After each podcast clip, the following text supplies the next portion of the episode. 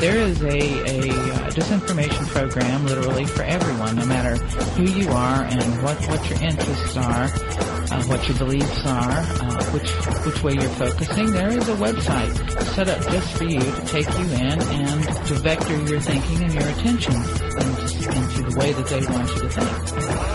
You are listening to Radio Free Signs of the Times, broadcasting into the heart of an occupied America.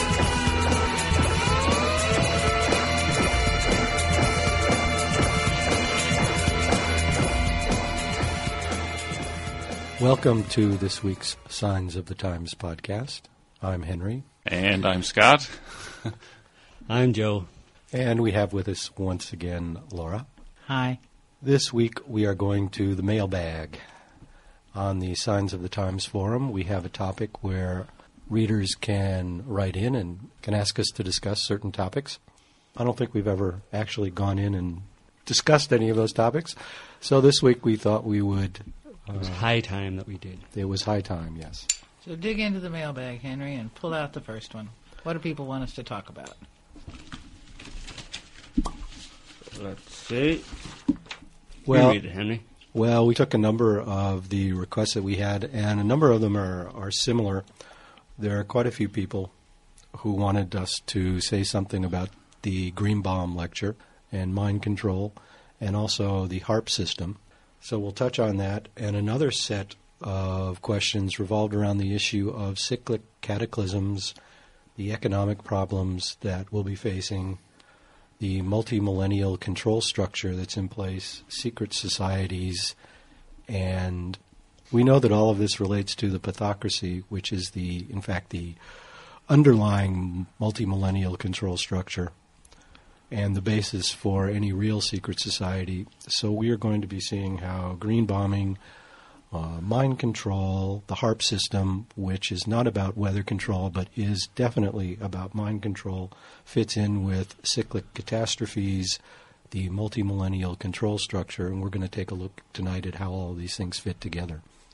When we look at, say, the United States, where this, these symptoms are probably the most extreme, we see a population What symptoms?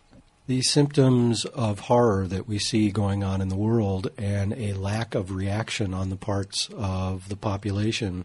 For example, the massive crimes that are being committed by Israel in Lebanon, in the occupied territories. Funded by the U.S. and it's not only the United States, the, the U.S. people that are doing nothing, but it's the entire world that's standing by and allowing this to happen.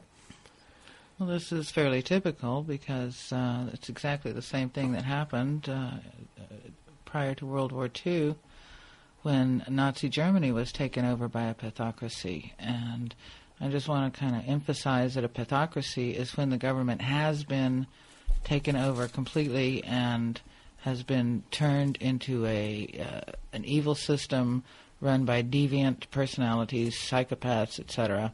And uh, although there is there is always a uh, an element in human society that consists of these kinds of deviant persons, and they're always vying for position and vying to take control. And, and most often in history, they they do, but generally they they don't last long because not that many of them are very smart. They they get assassinated or they you know their people rise up against them eventually because the, the greed is such a sickness that they they cannot contain themselves.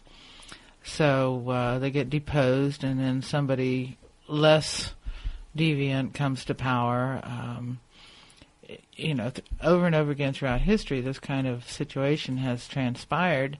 But in in the times uh, leading up to the takeover of Germany by the uh, a truly pathocratic system, the world was equally silent.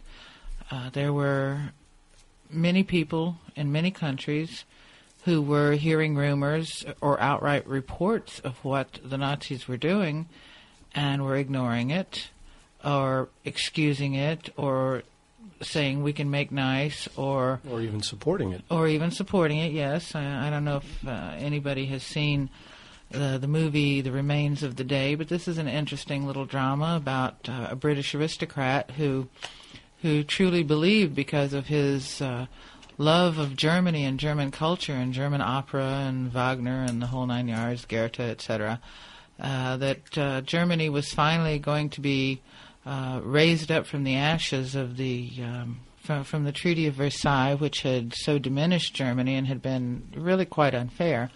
So unfair that, in fact, Germany is still paying reparations. Yeah. You know, this is what ninety, almost ninety years later, and they're still paying reparations for the Treaty of Versailles. Yeah. So anyhow, this British aristocrat was uh, quite fond of Germany and uh, German culture, and he supported the Nazis. And of course, the Nazis themselves sent out the best representatives to uh, to present their philosophy, their ideology, in the most attractive way possible. And a lot of people bought it. Well, in a certain sense, this is uh, this is part of what happens with with the pathocracy. They adopt an ideology, and then they take over the group that promotes this ideology, and everything changes because the words remain the same, but none of the actions are still the same. Uh, One of the things that Lobaczewski remarks in his book is that the people that get sent out out of the country that has been ponerized, that the pathocracy has taken over, they know that they have to send out representatives who are not, terribly abnormal. yeah, because then the rest of the world would see through them. So that the representatives that get sent out are the ones who are as have the, the greatest ability of putting on a, a facade, A and mask, a mask of, of sanity. Yeah. Yes, yes. So in any event, this is uh, this is exactly what happened then, and it's kind of a curious parallel to think about it because in the United States, for example, there was plenty of information available for what was being done in Germany about the concentration camps, about the uh, the destruction of society or the or the polarization of society uh, against the Jews and how they were being arrested in mass or being uh, deprived of their rights, being uh, forced to wear um, identifying uh, marks on their clothing, how they were not allowed to keep their businesses, you know, their their possessions were being uh, taken away from them. Um, they were being killed. Uh, many, many things were happening, and nobody in the world was listening. Nobody was paying attention, or if they were, they were shoving it under the rug. They were turning their eyes away. It was somebody else's problem. Uh, you know, let somebody else do something about it. And of course, you know, Germany then invaded. Uh, uh, Austria, Czechoslovakia, and Poland, and then you know finally when they invaded Poland, uh, Great Britain got involved in the war because, of course, they had a treaty with a, a defense treaty with Poland, and uh, that was pretty much all she wrote at that point. Although leading up to the uh, the start of the Second World War, um, the mainstream media at the time in in the UK and in America was playing a very definite role in um, covering up the reality of the Nazi regime because as late as 1938, Hitler was appearing in um, in a British uh, popular uh, monthly magazine called Home and Garden or something like that, and he was, he was being presented. Uh, there were pictures of him at his uh, In his in- in estate, you know, as a estate in the gentleman. country. Burgess He Garden. Yeah, his, he was prese- being presented as this dapper uh, gentleman uh, at his country estate with his dogs and children, and, and this was 1938. You know, so I mean, 1938, yeah. there's a lot to be said for, for obviously even back then for the control of uh, or the control exerted by the mainstream media over the, what people understood. Obviously, all of it was going on behind the scenes. So the of it. question, of course, is uh, since we see a certain condition prevailing in the world today, where there is, you know, outrageous injustice and violence, and nobody is really putting their finger on the real issue, and it's like uh, it's like no um, Norman Finkelstein wrote in his book uh, Beyond Chutzpah that at this point in time, nobody disagrees with the facts of where, when, and how Israel was formed. That it that there were, you know, seven, eight hundred thousand Palestinians living in, in in the country. It was not empty. It was not void of a population, and uh, Great Britain had promised the Arabic population their own government in the Sykes-Picot Agreement. And then they turned around and made the Balfour Declaration, and this was what 1917, Mm-hmm. and essentially gave the land that they had already promised the Arabs to have their own uh, their own government, and, and gave it to someone else out from under them. I mean, just think about the enormous unfairness of this. This is this was so outrageous an act that uh, it, it's hardly comprehensible, and. Uh, getting into all the whys and wherefores about that, you know, of course, at the time there was plenty of media uh, manipulation, and uh, there was even an interesting event that took place uh, right at that time that included uh, Howard Carter, who was the discoverer of the tomb of Tutankhamun.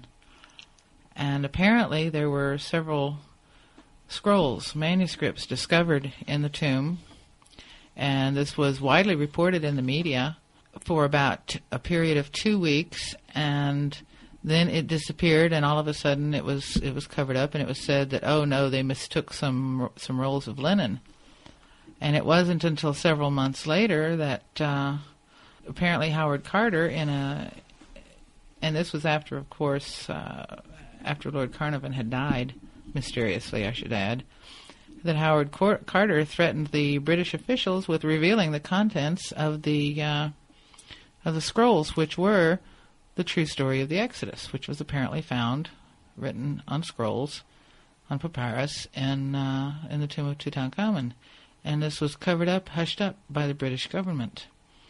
And we can only assume that if it was covered up and hushed up, it's because the story of the Exodus that was given in these papyri did not match the story that was came down in the Bible. Exactly. That it would undoubtedly completely undermine the claim of uh, of the Zionists that they had a you know a right to Israel, that there was you know an exodus as it had been described.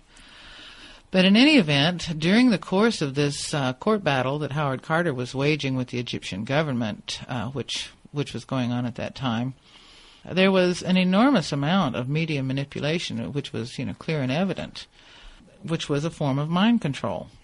And then later, during the, you know, the same type of media management took place uh, prior to World War II, which was a curious thing because, on the one hand, there were there were many many Jews who owned these media organs who covered up and suppressed the reports of their own people being brutally treated, even murdered. And at the same time, there were other groups that were pressing for the United States to get into the war. It was it was as though, you know, if you looked at it from the outside without having any knowledge of, of an intention, you would think that the right hand didn't know what the left hand was doing. But once you come to the understanding, which Norman Finkelstein has documented, that they very much intended to create a terrible catastrophe, a, a, a genocidal event that would engender sympathy uh, for a group of people in order to give them the right to take over this uh, the, this piece of real estate, which belonged at the time to the Palestinians. So, in a certain sense, it's very easy to see that the thing was being manipulated by uh, British and American interests. British imperialism, of course, at the time was very interested in having uh, someone who was beholden to them and who they thought they could control, occupying Palestine. As a way to keep the Arabs divided. Right, and um, so there was there was that. But still, there's it's still hard to explain the silence of the whole rest of the world. For example, France was uh, quite nonchalant about the whole Hitler issue. I mean, Hitler was right next door. He was doing what he was doing. He was invading Austria, you know, Czechoslovakia, Poland, you know, Romania, you know, every every place. And they they basically did nothing. You know, they were so interested in their own internal affairs and their own internal arguments. You know, the divisiveness going on in their own country, that it wasn't until you know the the Nazis arrived on the doorstep of Paris that that they realized that it was that it was a real danger. And so it is through history. Again and again and again, people try to sweep it under the rug, and they do not realize until it is upon them that it's real and that it can happen to them right there on their doorstep. And this is a curious feature of human nature. Well, it's almost as though it's not even necessary to use mind control or brainwashing techniques. Part of the problem, I think, is that um, people obviously believe government leaders when they say uh, that they're going to wage war or going to invade another country uh, uh, for a specific reason. And obviously, the reasons that they give are almost always associated with some ideal that, uh, if, if not the whole world can kind of identify with, then the people in the specific country can identify with. But generally, they're honourable and, uh, noble ideals. So people aren't told why that uh, the real reasons that um, a, a country or, or, an army is invading another country or, or, doing what they're doing. I mean, we see this in, in Israel at the minute. Um, the, the official story from the Israeli government is that they are invading Lebanon, um, and the bombings that they're carrying out are to defend Israel, to defend Israeli people. So that's a noble ideal, right? Everybody can agree that defending yourself is a noble ideal. So everybody uh, uh, the people in ordinary countries, uh, or the ordinary people of, of any specific country, when they hear this, will will just believe it because they can't really believe that any government leader or group of leaders would um, would would invade another country just simply for for, for self interest and, and, that they would engage in the mass murder of ordinary innocent civilians for their own political gain. They, they never, never, never believe that or are able to go there. And the reason for this is, it seems to me, what Joe just said, is that they can't believe it. And why they can't believe it, why the average person cannot believe that there are evil people who would do evil things like this for their own self interest, is because the majority of human beings aren't like that. Yeah, they wouldn't they do it wouldn't themselves. do it themselves. And because they wouldn't do it themselves, and all of us tend to think that other people are like us. Mm-hmm. And when some when somebody does something aggressive towards us, we tend to assume that that they are stressed or they are unhappy or they you know some sort of uh, uh, pressure is on them that makes them behave in, a, in an unkind way. And even with people who repeatedly, historically, throughout their entire lives, you know, are constantly aggressive and mean to other people, you know, their families may defend them as being, oh, well, he's just, uh, um, he's just an, has an artistic temperament, or he's uh, he's just a rogue, or he's um, he's just eccentric, or they make excuses for them. You know, he's just that way. You know, you know, Uncle Charlie, you have to put up with him. He's because- under a lot of stress these yeah. days. And people make excuses for these things because they are projecting onto this person their own their own ability to have empathy and to feel for other human beings. They cannot believe that somebody would do something so mean and so cruel because they wouldn't do it themselves. That is the chief tool that is used against normal people in terms of brainwashing and mind control. They use their own minds against them.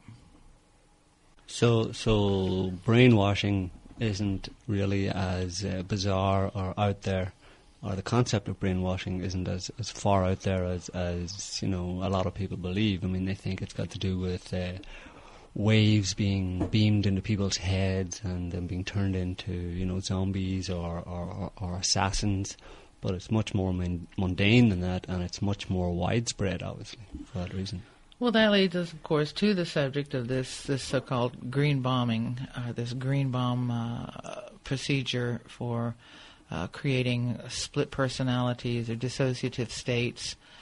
We did a uh, we did a discussion on dissociative states uh, some time ago, and it would probably be useful to review that particular broadcast uh, to understand what, what we mean by a dissociative state. But the thing is, is that everybody goes into dissociative states, um, you know, at one time or another in their lives, and some people do it quite frequently, and some people do it a lot during any given day. Some people do it more than others.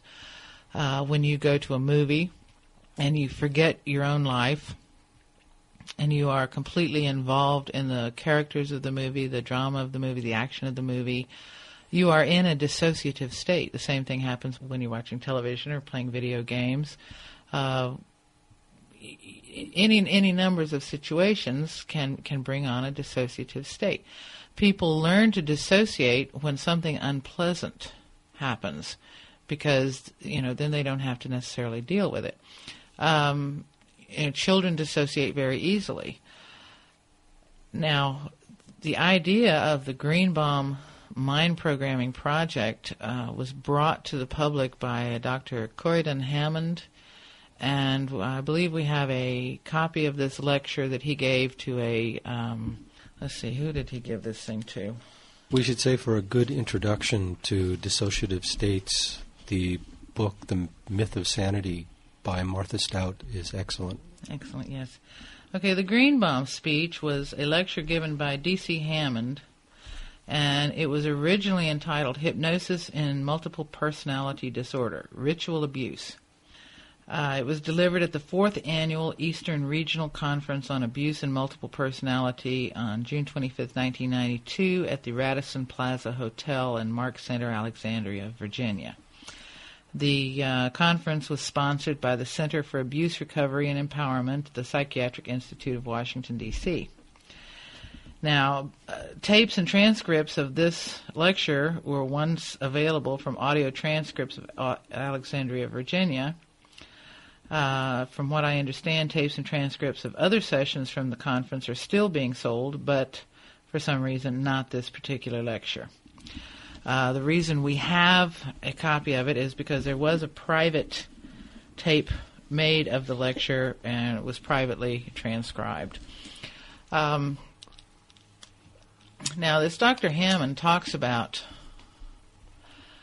uh, this particular pr- mind control program as being an offshoot of projects that Nazi scientists, doctors, psychiatrists, etc., were working on when they were imported to the United States at the end of World War II. Now, the thing that happened was was that at the end of World War II, of course, uh, the United States military was quite convinced that the German scientists had made some extraordinary advances in technology, and they very much wanted to have that technology for themselves at the Yalta Conference, where uh, Stalin, Roosevelt, and Churchill met. It seems that there was a little bit of unhappiness at the fact that the that Churchill and Roosevelt uh, had to cede uh, a great deal of uh, control of European real estate to Stalin. They didn't like him and they didn't trust him, rightfully so. But nevertheless, they wanted to make sure that they had uh, better firepower than he did to keep him under control. Now, it could also have been that they just simply met and agreed this is how we're going to divide up the world, and then we will create a Cold War just to keep everybody nervous, keep people from getting together, because the most important thing for pathocrats, you know, for evil people in control of large populations, is to keep their populations in the dark about what they're doing and to not ever let the populations wise up to what they're doing because if the normal people ever really really understood how evil they were they would rise up in mass against them and take them from power so the mo- the real enemy is the masses of people. That is the enemy of governments. That's who they are really trying to control under any and all circumstances. So the United States wanted to get control of any and all German technology and scientific developments, and they decided to import all of these scientists. Uh, of course, they were instructed to only bring those who were able to pass a security clearance, that is, who were not guilty of war crimes. As it happened, the Allen Dulles and the people who were charged with the task of bringing these scientists to the United States realized that there were almost none of them who were not guilty of war crimes. And so they covered it up. They created falsified documentation for them, falsified records, brought them over under under a, a program called Operation Paperclip and installed them in laboratories and on military bases and, and gave them you know funds and, and operational facilities and put them to work. Apparently, among this group of scientists, there were psychologists, psychiatrists, medical doctors who were doing experiments in in what can only be called mind control or or you know controlling people's states of mind. So, without going into all the details, because you can get most of this by reading this Greenbaum lecture, the the thing was was that they learned how to deliberately dissociate the human being starting at a very early age and to create what could if you know actually be uh, you know the perfect spy or the perfect agent.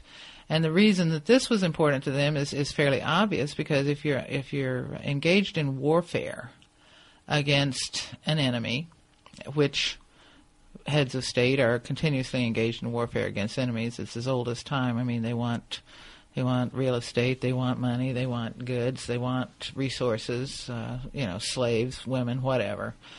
Um, so having perfect spies who can either carry out your instructions, for example, assassinating someone that you want to get out of the way, or gathering information without ever being uh, revealed as a spy, that nobody can connect them back to you, so you can always look you know, like you're completely innocent. I don't have any spies in your country.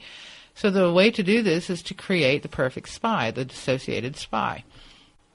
Uh, one of the other aspects of it was that the spy, him or herself, wasn't even aware that they were a spy, so that if they were caught and if they were tortured and interrogated, because it was a dissociated part of themselves that was the spy, the rest of the personality wasn't aware of it. So under torture, there was nothing that could, that they could say because they would never reveal because they, they didn't know. Exactly. And so they, this, this is what they were interested in doing was creating these kinds of spies and agents. So this is the this is the background of it. So apparently, what happened was once they figured out that they could do this, they figured out that there were all kinds of interesting uses for such types of agents. Uh, they didn't necessarily have to be uh, created to send to a foreign country to gather intelligence, nor did they have to be uh, assigned to commit an assassination. I mean, those those things were, of course, you know, important, but there were also so many other things they could do in in terms of putting such individuals into the normal population and to have them uh, be vectors of attention or vectors of direction, you know, to uh, to create um, nodal points around which certain ideas could be propagated. Um, so this is one of the elements of mind control, which is to have individuals who are so convinced, so so full of belief about you know an ideology or a something that uh, is being presented or promoted by the government that they want other people to get behind and have have ordinary members of society supporting it and believing in it and promoting it and, and encouraging their neighbors by their example or by their words or whatever to do that. So that's one thing. Uh, that could even be for, called a form of counterintelligence. But then, of course, there's other things which, which you know, we see happening today, which uh, is, for example, um, serial killers. There was the example of the Washington sniper a few years ago, and the very curious messages that the police were asked to read over the, the television to the sniper. And they said that these were messages that I think the sniper wanted, or the sniper asked them to read, but it could very well be that if the sniper was a, a bomb victim, that this was a controller that was putting out these messages, and it was something trigger words that would indicate to the guy to okay, forget about it, give up, uh, or something like that. Yeah, and in case you're wondering why a government would want to have uh, serial killers or uh, mass murderers who get up in towers and shoot lots of people, or, or as they say so quaintly in the United States nowadays, you know, go postal.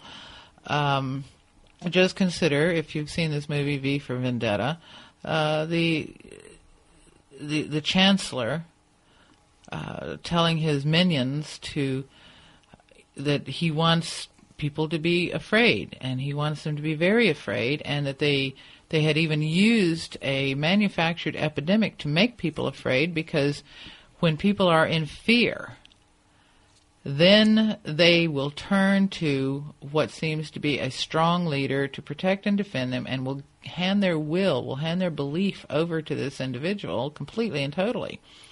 And he kept hammering, you know, let, you know, make them know how much they need us because of course the greatest fear of a deviant psychopath in power is that once again that ordinary people, people with conscience will figure out who they are, what they are, what they're doing, and will band together and oust them from power.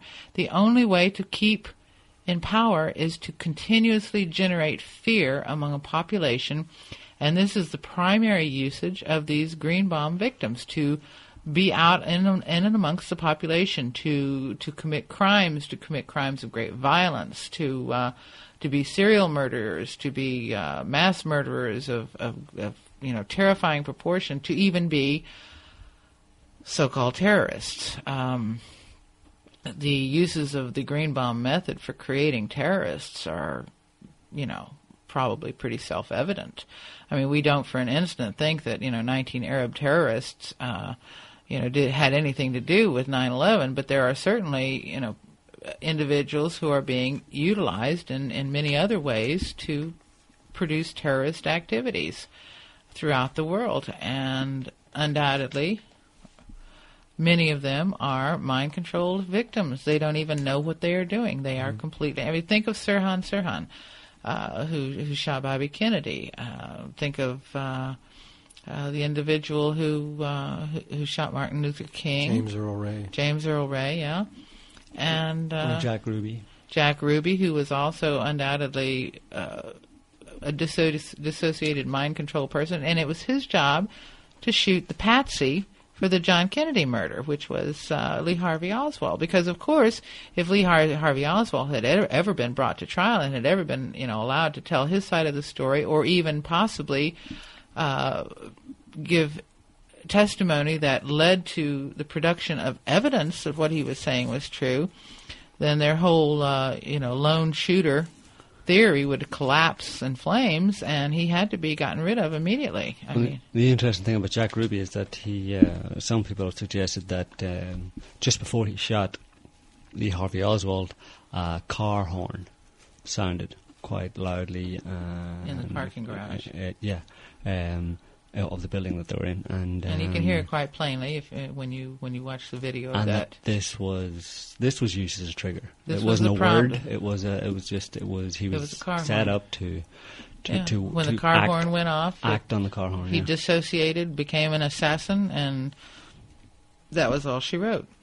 So that uh, you know that's the main thing about the Greenbaum. So there's, uh, according to uh, Dr. Hammond, uh, most Greenbaum victims are children of military personnel or children who have been sent to certain uh, private schools uh, where there is the possibility to have access to them two or three times a week for a certain period of time when they're growing up to create these dissociated states, these alternate personalities, which can then be utilized later on. Um, for example, uh, the the McMartin preschool scandal.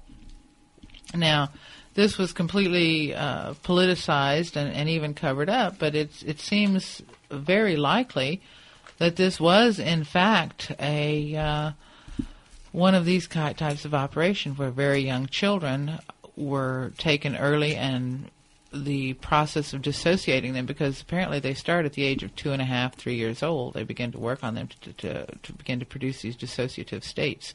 And this is done through, you know, truly horrendous abuse. It's it's a pretty sick thing, but that's apparently what is going on. And like I said, the the main reason that the majority of the population is subjected or susceptible to this kind of manipulation is because the majority of the population couldn't and wouldn't do it themselves, and therefore they cannot believe that there are human looking beings who can, will, and do do this sort of thing. Okay, we've covered two levels of mind control. We looked at the use of the press and the media in controlling the way people think. We've looked at Greenbaum. The third level of mind control or influence that we want to look at has to do with HAARP. Now, there are people that speculate that the HAARP system is for controlling weather. However, we have a different take on it, and it goes back to the 1960s with the beginning of the upper atmosphere nuclear tests. And Laura talks about this in detail in The Secret History of the World. Maybe she'd like to give us a short recap. Yes, well, I don't have all my notes right at hand, so I may not have all the names. But uh, People can get that from the book. Yeah, read the book. Read the book. It goes into some detail, gives names, footnotes, you know, cite, cites the sources, etc. Uh, apparently, it was discovered that uh, through through experimentation, once again with these kinds of uh, things that were offshoots from the Nazi uh, scientists, that uh, well, obviously, being able to control your alter personality, your Greenbaum type spy, at a distance is going to be an important factor. You want to be able to give them messages, you want to be able to trigger them, you want to be able to give them instructions at a distance because there may be circumstances where you don't have any other means of control. So being able to uh, to communicate with them at a distance without any intermediary system was one of the considerations that these types of uh, researchers were looking at. And that probably was the beginnings of this particular type of research, which uh, dealt with putting using uh, different kinds of carrier waves to transmit information or instructions over the air. Well, of course, during the process, they uh, realized that these kinds of things were having effects on other people. For example, um, look at the so called alien abduction issue. This is very likely uh, a cover story that was created to mask the fact that they were experimenting with these types of things, with sending these types of, of, of instructions or, or um, learning how to modulate the transmission so that their Greenbaum type subjects could pick them up more easily. They were able at a certain point, I believe in the late 60s, early 70s, to transmit words directly into the brain without uh, any intermediary device. In other words, you don't have to pick up the telephone, you're just sitting there in the room and it comes into your head. Of course, uh, there is another technology that was used. Um, and I think I think it was called the Neurophone, or it was very similar to the Neurophone, where an individual would be taken in and dissociated and taught a certain code system. And this code system could be a series of, uh, you know, dots and dashes, so to speak, or, you know, ons and offs, or, or little beep tones, or whatever. And once the individual learned this in a dissociated state and it was embedded in their subconscious, later on, if the signal was sent to them, it could be sent to them at a very, very rapid speed because the subconscious could take it in and, and you know, more or less unpack it in their brain and decipher, uh, you know, what was being transmitted, even if they weren't consciously aware of it. Um, there was a young kid in Australia a few years back who had kind of stumbled on some of this technology, and he was he had a little website about it. We were reading it with great interest because he had learned about being able to transmit these kinds of signals through the skin, and he was uh, a university student, and he was.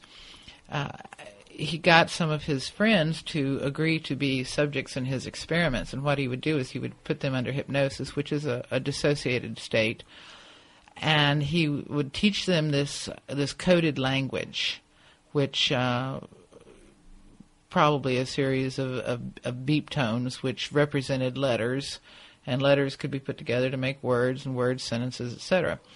And then it could all be speeded up very fast by means of technology, because he could then take say for example, a, a game scenario from uh, from a video game, and run it through his computer program, which then converted all of the words. You know, like uh, uh, Joe got up out of bed at seven o'clock in the morning, and he went to went to the store and he bought a donut and and um, and drank some milk, and then he got in his car and he drove to the park and went fishing. So you have a simple little story like that, and you convert it into this code, and then you transmit it to the recipient through their skin.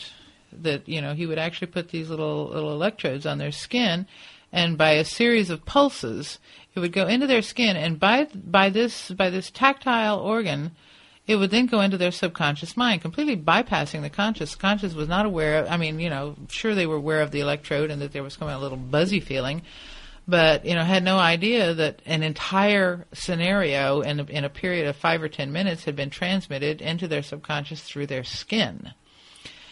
And then they would get up, of course, and they would act out the scenario because by it being transmitted into their subconscious directly, they believed it was their own thoughts. They believed that they thought about getting up at 7:30 in the morning and going down the store to eat a donut. They believed that since it was unpacking in their own subconscious, that because they decided then to get in their car and drive to the park and go fishing, that it was their own thoughts that they were thinking about doing this, and that because they were thinking about doing it, that this is what they wanted to do, and they had no idea whatsoever that this entire scenario had been transmitted into their subconscious through a little device, a little electrode that had sent the signals through their skin. Well, needless to say, uh, in a very short period of time, this website disappeared from the internet, and we have never been able to find hide nor hair of this guy since. We suspect that he is probably, you know, working in an underground laboratory somewhere because he had made this most interesting discovery all pretty much on his own. So he was a pretty clever guy. He did at the time write about the fact that. Um, he experimented with this with several of his friends, and he stopped because some of these friends started going a little wacko on him, and they were not able to control. You know what had been something had been opened up inside them, and they were not able to control what was going on. So the thing is, is that it's very possible that when you put someone in a dissociated state and make them accessible to this kind of coded activity, God knows what's floating around out there in the atmosphere that can get to them. So this brings us back to HAARP. And this brings us back to HAARP because yes, once they had worked on these kinds of projects, then the idea was, of course, as I said, to get the information to your recipient, your designated agent, no matter where they are. Well, there's a problem with sending signals on the planet because the planet, as it happens, is round. And when you send certain types of waves, these waves more or less travel in straight lines. And when you have a wave that's traveling in a straight line around a round planet, it doesn't really go around the round planet. It goes off into space. So if you want to be able, so the aliens on other planets are picking these up and going Yeah. crazy. A bunch of aliens going down to the store for donuts. Yeah, and going go, going to the park and going fishing. So the thing was was to uh, the idea came to create what they call a neutral cavity in the atmosphere, which was to create a, um, a- basically a, an enclosed cavity type space for the use of these waves, uh, so that when you send the wave out from say New York or wherever, you know, it will get to your agent in San Francisco or your series of agents. So, say you have, you know, 10 or 15 people that you've got programmed to go out and commit murders because you want to keep a certain population terrified. Um, because maybe they're they're getting too close to figuring out that uh, their leaders are not what they're cracked up to be, and they, they might be you know starting to band together and and you know looking like they're going to be a little rowdy. So you want to you want to put them in a state of fear because as soon as they're in a state of fear, they're going to get back in line again. So you create this neutral cavity for the purpose of of uh, being able to bounce your signals so that it can hit your target. And and obviously with computer technology, they can be pretty specific. They can cover a very specific area. They can target uh, you know something you know particular parameters or perimeters uh, very specifically and precisely. So then, of course, uh, then we get into the issue of HAARP because in order to produce other kinds of signals that actually affect, and, and here we're getting into another layer of, of uh, so-called mind control. Uh, controlling people's emotions. The uh, the Navy was doing some research, I believe, in the 30s or 40s, and they discovered that extremely low frequency waves can produce changes in emotion or in emotional states that they affect the body in a um, in a very particular way, and it can cause uh, the stimulation of secretions of uh, particular hormones and, and neurochemicals. So experimenting with all of these different types of waves, you, you know, naturally you want to have a facility where you can produce any or all of them, and you want to have the ability to cover as large an area as possible, say, you know, all of North America, maybe even Central America. And to be able to send out any any group of signals or combination of signals to any numbers of places uh, at any given time. Uh, you know, you've got a problem here and you want to target that particular area. You've got a problem over there, so you want to have a different uh, signal, different message going there. So you've got to have a very large facility to produce all of these things, and they have to be strong enough, of course, you know, to do the job. And so voila, you you build something like HAARP, which is a, a transmitting station, and then you you make a cover story saying that it's uh, for weather control or it's for dabbling with the weather, which, you know, I mean, people would say, oh, well, why would they say that they're, you know, that they're they're trying to mess with our weather because that's an evil thing and people are going to go after them. Well, you know, the, the the thing is, is that they know that people are going to think they're up to something, so they want them to think that they're up to the wrong thing, you know, the different thing. And then you have things like, you know, so-called chemtrails clearly there is some amount of chemtrail activity that is designed to produce sickness in people because that keeps them believing that it is just designed to produce sickness in them and then they don't realize what chemtrails really are for is to put certain particulate matter into the upper levels of the atmosphere to create the neutral cavity for the facilitation of the waves from such a facility as HAARP. And there you have it. You have uh, the most complete technological mind control system that has ever been dreamed of. I mean, the Atlanteans couldn't have done better with their so-called, you know, crystal mind control. And and here you have this. They're doing this. They don't have to implant anything into you. Uh, there doesn't have to even be aliens for this to work. Well, the other thing about uh, HAARP being the, the story that HAARP is uh, is to do with weather control is that uh, controlling the weather is a lot more innocuous than controlling human beings. So, know. Oh, you can always say, yes, we've been doing experiments with weather control because we knew global warming was coming and we were just trying, we were just doing it for you, you know, we were just trying to find out how to save you from suffering. All you poor, pitiful people, you know, who are going hungry now because, you know, because there's famines and there's, you know, drought and there's, you know, floods in other places and you're without electricity. We're just doing it for you. Well, that gives us a nice lead in to what may be the final part of the discussion tonight, which has to do with cyclic catastrophes and how mind control relates to cyclic catastrophes. Well, the obvious way that uh, mind control relates to cyclic catastrophes is that um, if, cyclic, if cyclic catastrophes are real, and uh, just about nobody on the planet believes they're real, well, then that's a good argument for stating that uh, this is more mind control. It distracts people. Mind control. Distracts. It distracts people. And it's also, if you know that there is a cyclic catastrophe coming, you need to prepare the population. One way of preparing them would be to let everybody know that it's coming so that everybody is aware of it and can take whatever precautions that are necessary. This and is obviously work to work together, exactly. And spend money on preparations and research and so on and so forth. But this is obviously not the scenario that they've chosen. What they've chosen is keep everybody in the dark, the mushroom scenario, and not only keep them in the dark, but render people as passive and as susceptible to to becoming victims as possible. And there's a reason for that. Because once again, when you begin to think about psychologically deviant human beings who stay in power by virtue of their ability to dupe and deceive the majority of the population. That means that when the majority starts getting to be a little bit big, they want to reduce that number. And this has been, you know, historically speaking, this has been uh, what is what what has happened throughout history. For example, the uh, uh, the situation in World War II when they were uh, committing genocide on the Jews.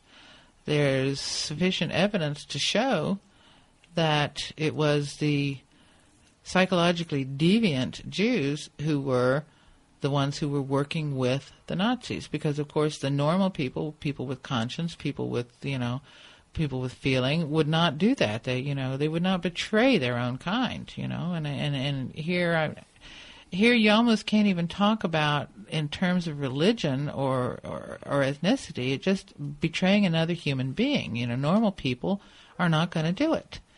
However, deviants do it because they don't see normal people as being their own kind. You know, it's for them, it's every man for himself. You know, dog eat dog world.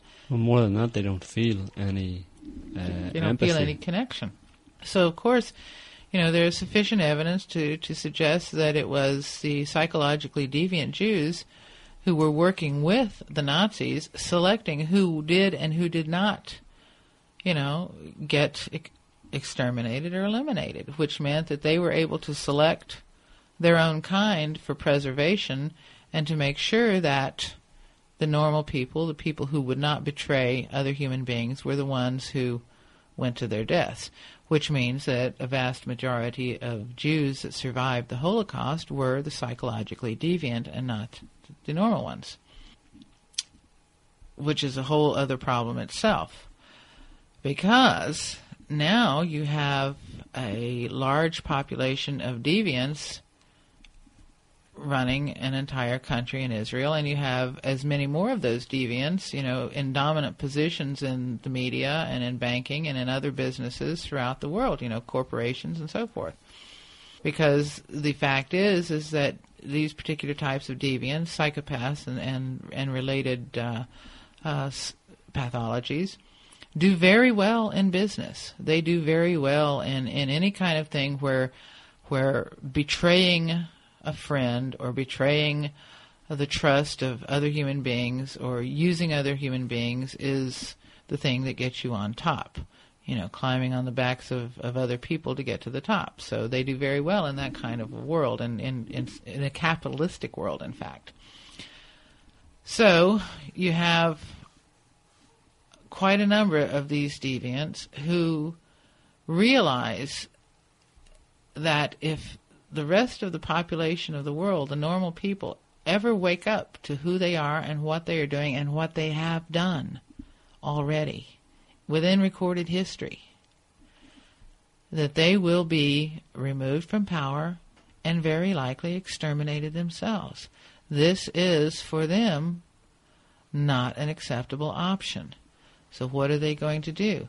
They are desperately working to keep as many people ignorant of what is happening to this planet as possible so that as many normal people will be kept in the dark so that they will die while the pathologically deviant individuals, and I don't want to call them human beings even, will survive they will survive in their bunkers. They will survive with you know with all of their oil intact. They will survive with their piles of gold, and there probably will be you know you know five ten million normal people who actually do survive. I mean, we're talking about global cataclysms that could easily wipe out you know 90 to 96 percent of the planet's population in a very short period of time, and uh, once this happens then there will be just enough of those, you know, those other people, those normal people, to be to be the slaves to the pathologically deviant,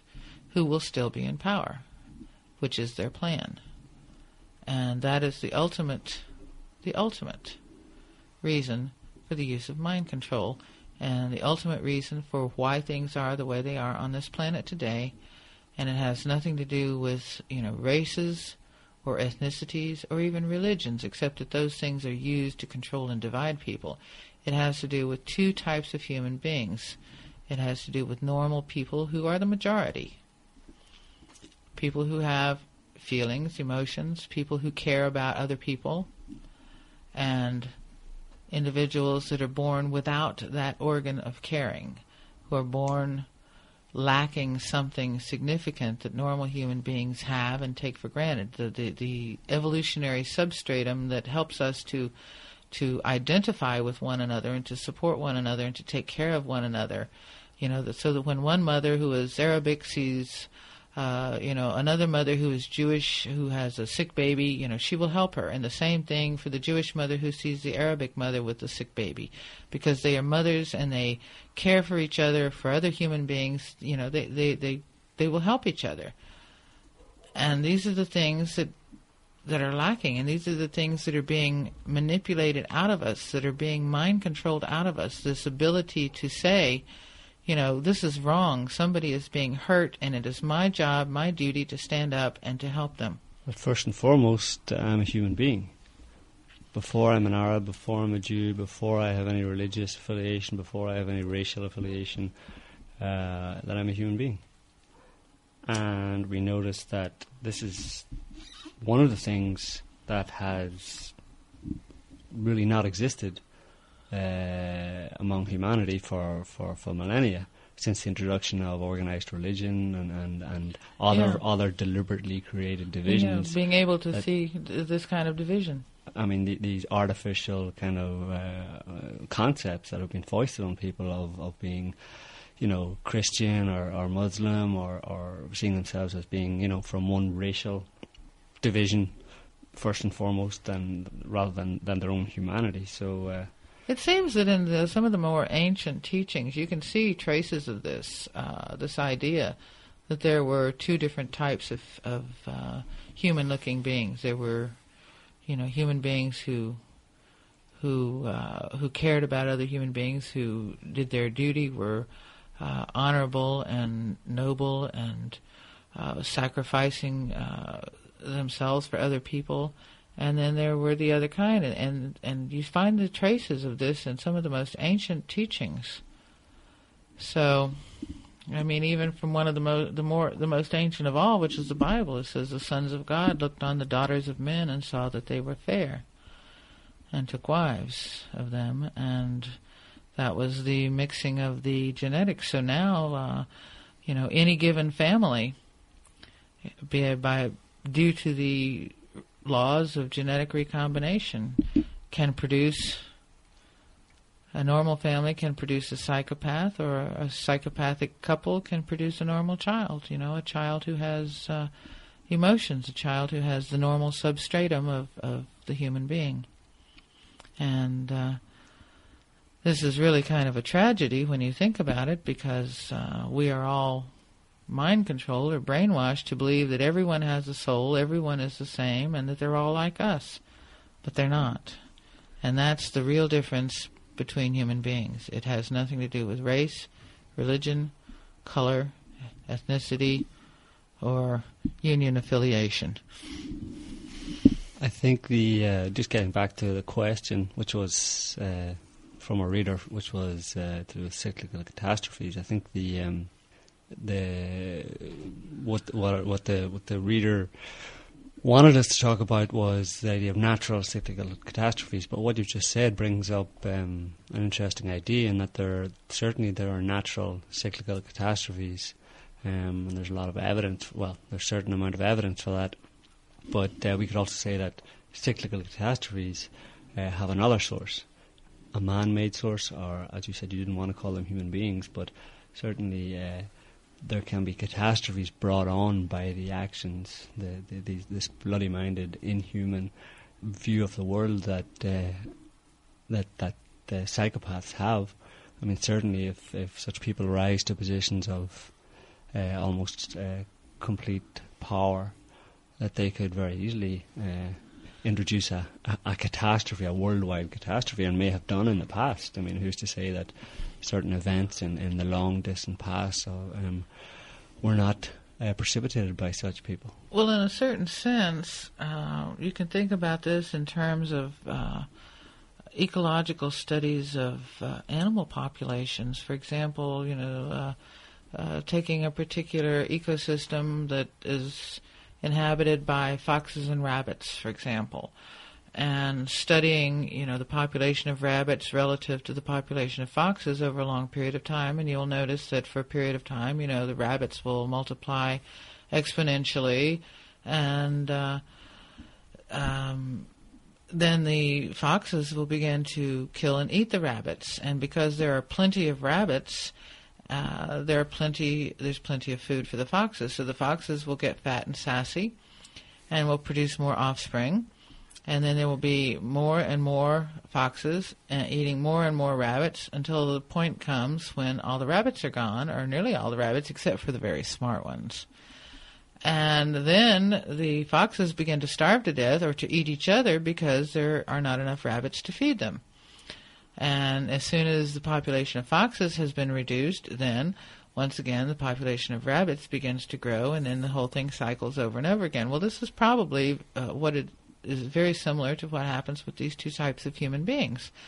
Uh, whenever the pathological minority begins to uh, grow in number exponentially, as as it seems to have been doing for oh probably the past um, uh, past 40, 50 years.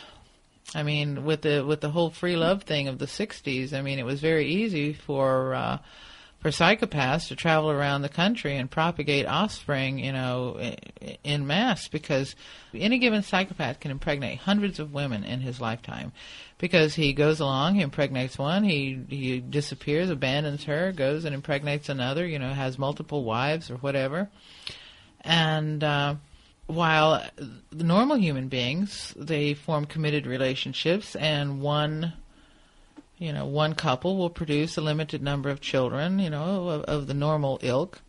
So they don't have the possibility of producing as many offspring as psychopaths have. So when you have a society such as we had in the 60s and 70s where you know the the, the theme of the time was uh, free love free sex if you can't be with the one you love love the one you you're with etc there was undoubtedly a uh, a whole generation of uh, uh, many, many, many psychopaths being born because of this particular attitude. This uh, and, and, we we see now the the whole idea of of the Christian right to deny a woman an abortion if she's been raped or you know morning after pills or whatever and that is just something that facilitates the expansion of the numbers of psychopaths, of, uh, of, psychologically deviant human beings in the human population.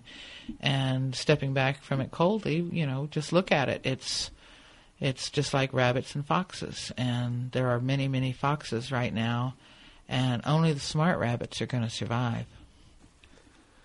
We'll end it there for this week. If you'd like to discuss any of the ideas that we have raised, you can come to the Signs of the Times forum. There is a link off of the Signs of the Times page at www.signs-of-the-times.org.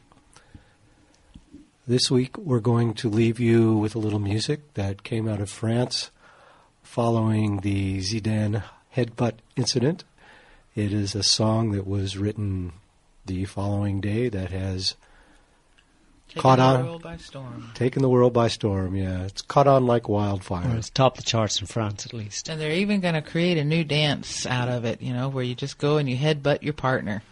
Make sure it's a psychopath. so thank you, and we'll see you next time. Attention, c'est la danse du coup de boule. Coup de boule, coup de boule à droite. Coup de boule, coup de boule, coup de boule à gauche. Allez les bleus, allez.